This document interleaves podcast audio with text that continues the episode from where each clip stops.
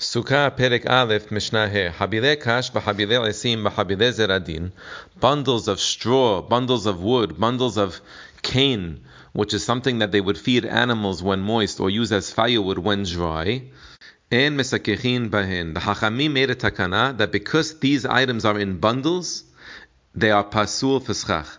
Even though straw, wood, cane, these items grow from the ground, they're not edible to humans, so they're not mekabel tum'ah but still, since you're putting them on top of the four walls of Yisukkah in a bundle form, in a bundle, the Hachamim are osir.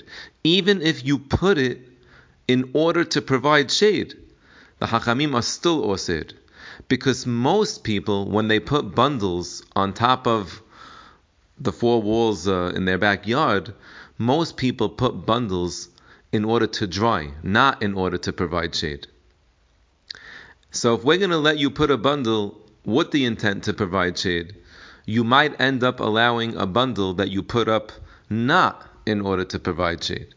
Now, what's going to happen if you put it not in order to provide shade? Before Sukkot, you're going to think, oh, this is perfect for my schach. Now I do want it to be for shade, or I do want it to be for the holiday. But that really doesn't help, because you would have to really pick it up and put it back down. But you might not do that. So the Hachamim said, you know what? You cannot use a bundle, period, even if you put it for shade.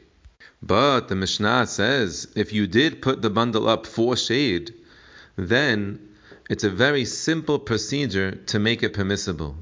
Vechulan shehitiran, just untie the string that's keeping these things bundled, and they'll just slide down on their own. And even though you didn't do a direct action of placing them down, it's fine because you originally put that bundle for shade. It was only forbidden because of a rabbinic decree. So now that you unbundled it, it's fine.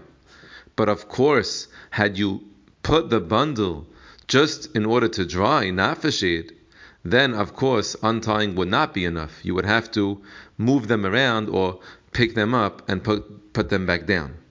And the Mishnah concludes all these pisulim of schach are kosher for walls.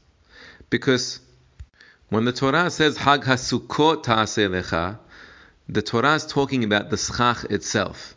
And then it says Migornecha umiyikbecha. So the schach itself has to be from the leftover of the threshing floor, which is straw, or the leftover of the wine press, which is the leftover uh, grape grape clusters without the grapes.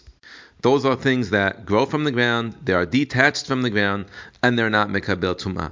But again, these requirements are only chag hasukot, only on the schach.